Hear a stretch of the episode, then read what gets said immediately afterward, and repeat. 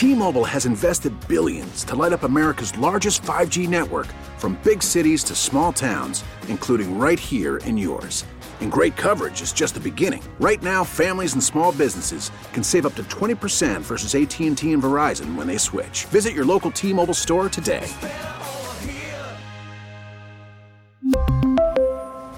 Plan savings with 3 lines of T-Mobile Essentials versus comparable available plans. Plan features and taxes and fees may vary.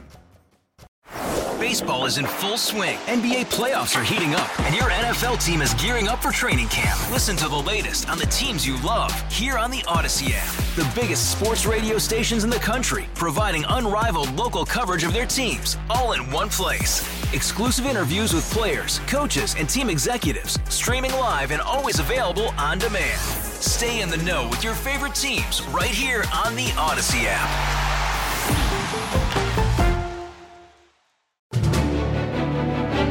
This is the WCBS 880 Morning News Roundup. Fire jumps the Garden State Parkway toward homes in the Bricktown area. Governor Cuomo's top vaccine official admits calling counties up, asking about loyalty. Governor Cuomo faces intense pressure to resign amid reports his vaccine czar called county officials to gauge their loyalty. I'm Marla Diamond. Is 6 feet separation a stretch? Data are accumulating, making it look more like 3 feet are okay under certain circumstances. We'll hear from Dr. Fauci. Rutgers ends a 30-year March Madness drought. When you get this opportunity, what are you going to do with it? And it's 9 straight wins for the Islanders. This is Brad Heller. And if you couldn't stay up late enough to find out... And the Grammy goes to... Come on, Trevor Noah, you're killing us. To somebody... Plus, we'll have the milestones for this Monday, March 15th. The WCBS 880 Morning News Roundup. A deeper dive into the stories you need to start your day with fewer commercials. Good morning. I'm Wayne Cabot. Thanks for coming here on WCBS, or however you get us, on your podcast, your smart speaker, your phone, whatever. It is the Morning News Roundup for Monday, the 15th day of March. And the March wind will howl all day on these Ides of March, threatening to reignite burning brush that closed the Garden State Parkway when fire jumped over to the Bricktown side. Let's head there now to Ocean County around exit 89 for the update from Sean Adams. Sean, good morning. What's the situation there now? Yeah, we're right here at exit 89, and I'll tell you, it's difficult to gauge where we stand with this fire because it's still dark out, but I can tell you these are the things that I can see. Well, first of all, I'll tell you what I don't detect. I don't smell smoke. Now, I could just be on the wrong side of the fire, and depending upon which way the wind is blowing. Usually when I cover these brush fires, when you're reaching them because you smell them first. I don't see any flames either. What I can tell you is that traffic is moving both directions, Route 70 between Brick and Lakewood.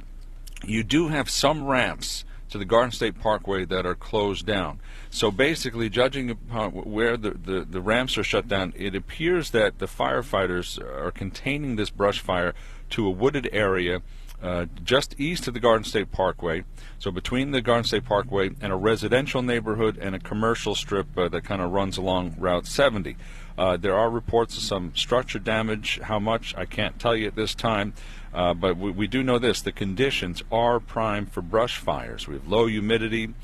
We have the high winds still blowing this morning, so it's a red flag warning day, and New Jersey is on alert, Wayne. Sean, 12 days with no rain. Any clue what might have sparked this fire? No, that has not yet been determined, but we do know this is the time of year. If you have a dry spell and you don't have a leaf canopy protecting, the brush that's been drying out, and the sun starts blazing down, things heat up, and you get a wind blowing. It could be anything. It could be a cigarette. It could be a hot tailpipe, a catalytic converter. It really could be anything. They don't know, but it does appear that they are containing this based upon what we see with the fact that traffic is flowing on the Garden State Parkway and on Route 70. Sean, thank you. That red flag warning, which is what the Weather Service calls these tender, dry conditions, is in place till 5 o'clock. Strong gusts, very low humidity. More from Craig Allen coming up. Well, we now have confirmation on reports that the governor's vaccine czar in New York called up the county officials looking for loyalty, and that confirmation comes from the vaccine coordinator himself. Marla Diamond is on that story. Marla, good morning. How did Larry Schwartz, a longtime Cuomo advisor, respond to these accusations that he was calling up different county leaders looking for loyalty? Good morning, Wayne. Larry Schwartz says the calls were made in a capacity unrelated to his role in vaccine distribution, telling the Washington Post there was no quid pro quo and no one indicated that they were uncomfortable or that they didn't want to speak with him. But one county official says he was uncomfortable, adding that during regular conference calls, Schwartz would routinely refer to the vaccine as if it were her own. This is New York Senators, Senate Majority Leader Chuck Schumer on the Sunday talk shows, and President Biden finally broke his silence. It was a brief exchange with a reporter as he returned to the White House from a trip to Delaware. President, do you think Governor Andrew Cuomo should resign? I think the investigation is underway and we should see what happens. The acting counsel to Governor Cuomo, Beth Garvey, issued a statement about that Washington Post report, saying any suggestion that Larry Schwartz acted in any way unethically or in any way other than in the best interest of New Yorkers is patently false. Marla, how's the governor managing the loss of support from even leaders of his own party? We didn't hear from the governor this weekend, but there was that photo of him wrapped in a blanket outside of the governor's mansion on the phone, which would indicate that he is calling around to see what support he has. It is dwindling as we speak. Some are also saying that he should step aside and let the lieutenant governor take over while the state is trying to pass a budget before the April 1st deadline. No doubt he is calling around. He is seeing where he has any kind of pockets of support, but it did dwindle over the weekend, and it seems that he is really struggling to find anyone that will back his quest to remain in office as the Attorney General's investigation continues. Marla, thank you. Marla Diamond reporting live this morning on the Morning News Roundup. What a huge night last night at the Grammys for Beyonce, Taylor Swift, Billie Eilish, women in general. Beyonce's 4 Grammys took her to 28, more than any other woman. Taylor Swift's win for Folklore makes her the first woman to win 3 different Album of the Year prizes. Megan Thee Stallion took home 3 awards, including Best New Artist. A passing car about drowned out her acceptance speech last night. She's the first female rapper to win Best Rap Song for 7. I wanted to uplift, encourage, and celebrate all of the beautiful Black queens and kings that continue to inspire me and inspire the whole world. And they always make you wait for Record of the Year, Trevor Noah. And the Grammy goes to somebody. Billie Eilish, with Everything I Wanted, became only the 3rd artist to win back-to-back Record of the Year Grammys. This is really embarrassing for me. Megan, girl, I was going to write a speech about how you deserve this, but then I was like, there's no way they're going to choose me. Well, they chose Billie Eilish, a big fan of Megan Thee Stallion. She said she just assumed that Megan would win Record of the Year. It's the Morning News Roundup, and is 6 feet apart, too far apart. We'll hear from Dr. Fauci coming up next. The WCBS 880 Morning News Roundup, live on 880 and on demand at WCBS880.com/roundup or wherever you get your podcasts. Now the weather day ahead on the Morning News Roundup, the Exergen Forecast, Chief Meteorologist Craig Allen. Morning, Craig. Sure is cold out there, Wayne, and we're right back to the cold midwinter stuff out with temperatures in the mid-20s out there, and wind chills right now ranging between 5 and 15. So forget about last week's 60s and 70s. This week we started off with 35 to 40. And by the way, that high brush fire danger remains in effect right through the day. Red flag warning for just about all the state of New Jersey. Tonight, clear and quite cold. Lows near 25 in the city, teens to near 20 in the suburbs. Increasing clouds tomorrow. Highs up around 40. And the first kind of significant precipitation in the forecast for Tuesday night. Snow, sleet, rain. I don't want to make it sound like there's a snowstorm on the way, but at least we'll get something to dampen down the ground a little bit. Snow, sleet, rain, lows 30 to 35, and then it just remains mostly cloudy for Wednesday and a high between 45 and 50. Right now it's 25 in the city, northwesterly winds, and the wind chill is 14. The WCBS 880 Morning News Roundup. Can our social distancing be a little closer than it has been? Dr. Anthony Fauci was asked by CNN's Jake Tapper about studies that say 3 feet separation could suffice. What the CDC wants to do is they want to accumulate data, and when the data shows that there is an ability to be 3 feet, they will act accordingly. They have clearly noted those data. They are, in fact, doing studies themselves. And when the data are just analyzed, and it's going to be soon. I mean, Jake, you're asking the right questions. And the CDC is very well aware that data are accumulating, making it look more like 3 feet are okay under certain circumstances. They're analyzing that, and I can assure you within a reasonable period of time, quite reasonable, they will be giving guidelines according to the data that they have. Yesterday, on the one-year anniversary of New York City's first COVID death, a day of remembrance with pictures of some of the 30,000 lives lost projected on the Brooklyn Bridge as Bishop Hezekiah Walker and the Love Fellowship Choir sang, "COVID taught me this, you are important to me. Sometimes we take each other for granted, but I need you to survive." Cardinal Dolan prayed for the souls lost to COVID. Oh God and Father of us all, yes, this has indeed been a year of sickness, discouragement, darkness, and death, yes. But we acclaim you this evening as the Lord of health, hope, light, and life. This first day of daylight savings time, with spring only a week away, with Passover and Easter fast approaching, finds us reverently and gratefully remembering those who have died. New York Cardinal Dolan. It is the Morning News Roundup, and we've got March Madness underway. Let it begin. NCAA tournament brackets are all set now. A few local teams to keep our eyes on. Right, Brad Eller? Yeah, good morning, Wayne. Rutgers would have likely made the tournament last year before it was canceled. Now we can say the Scarlet Knights' drought is over. 30 years, they're back in.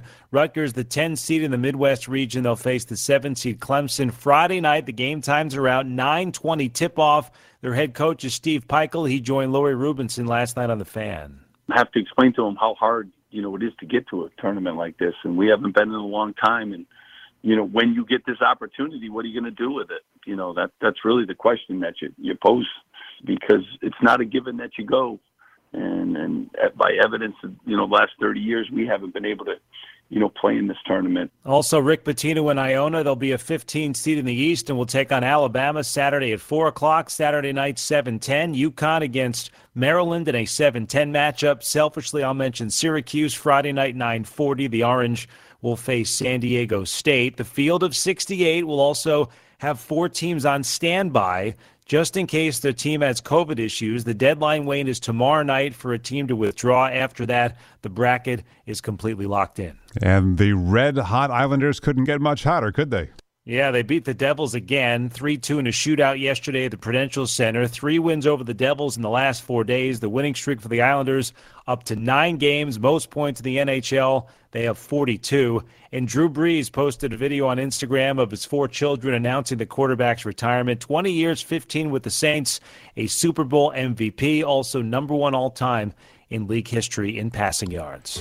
Thank you, Brad. Sponsored by Dell, Tech Advisors focus on you to offer tailored solutions powered by Intel vPro platform to keep your small business ready. Call 877-ASK-DELL. It is the Morning News Roundup on Monday, the 15th of March. I'm Wayne Cabot. Good morning. Here are 3 things to know. Starting with this, the campaign for mayor of New York City features a kickoff this morning at Penn Station for Guardian Angels founder and talk radio icon Curtis Sliwa, who will call on the entire field of candidates, he counts 40 of them, to demand Governor Cuomo resign. The second thing, Bucks County, PA cheerleaders from a team began coming forward with stories of cyberbullying, and police have now pointed their finger at a 50-year-old cheer mom who they say harassed members of the Doylestown Victory Vipers and staffers creating deep fake photographs manipulated to make it seem as if teammates were drinking, vaping, and posing nude. The police say the images were sent to the girls anonymously, and some messages urge the girls to kill themselves. Third thing, Governor Murphy is teasing what his office says will be a major announcement at 9 o'clock this morning at Rutgers, Newark. Check back after 9 for details. Now from our news archives, 88 Seconds in Sound for this date, March 15th. Nassau, Suffolk, close tomorrow. 2020, Governor Andrew Cuomo on WCBS 880, announcing the first school COVID closures. Right. Westchester in a couple of days, and then the New York City schools will close early this week. 2019, school kids around the world hold climate change strikes, led by teenager Greta Thunberg, who tells student strikers in Stockholm, "We are on strike because we want a future." 2019, a man live streams his terror attacks on two mosques in Christchurch, New Zealand. The death toll, 51. The bridge fell on us. 2018. The bridge at FIU just collapsed out of nowhere. There's cars stuck under there. A university pedestrian bridge in Miami. The whole bridge is down. Falls onto an 8-lane highway 5 days after it was built. 6 people died. 2018, Toys R Us says it's closing all of its stores. 2006, strange day in New York City as a stockpile of provisions is discovered inside the Brooklyn Bridge. A regular inspection found Cold War-era water drums, medical supplies, survival blankets, even survival crackers, should there be a nuclear attack on New York City. All put there in the 1950s. Here at Madison Square Garden, a very special night. 1989, the Rangers retire number 1. Eddie Giacomin. 1972. It's not personal. It's strictly business. The Godfather premieres in New York City.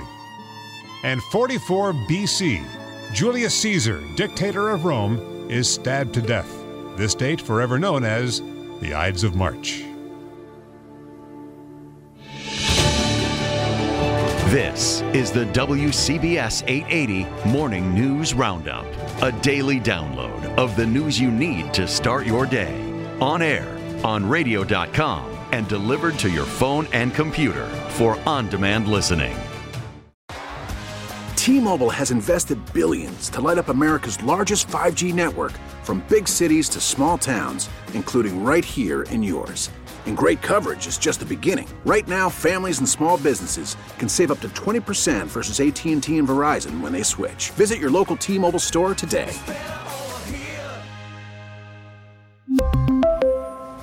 Plan savings with 3 lines of T-Mobile Essentials versus comparable available plans. Plan features and taxes and fees may vary. Hey, Rob Bradford here. I have set out on a mission with my good friends at FanDuel to prove what I have known for some time: baseball isn't boring. Now I have a daily podcast to prove it, with some of the most notable people in the baseball world screaming baseball isn't boring from the mountaintops, or at least agreeing to come on our show. Players, managers, GMs, and yes, even the commissioner of baseball, Rob Manfred. It has been a constant wave of baseball's most powerful voices. So join the revolution. Subscribe and soak in Baseball Isn't Boring. Listen on your Odyssey app or wherever you get your podcast. You'll be glad you did.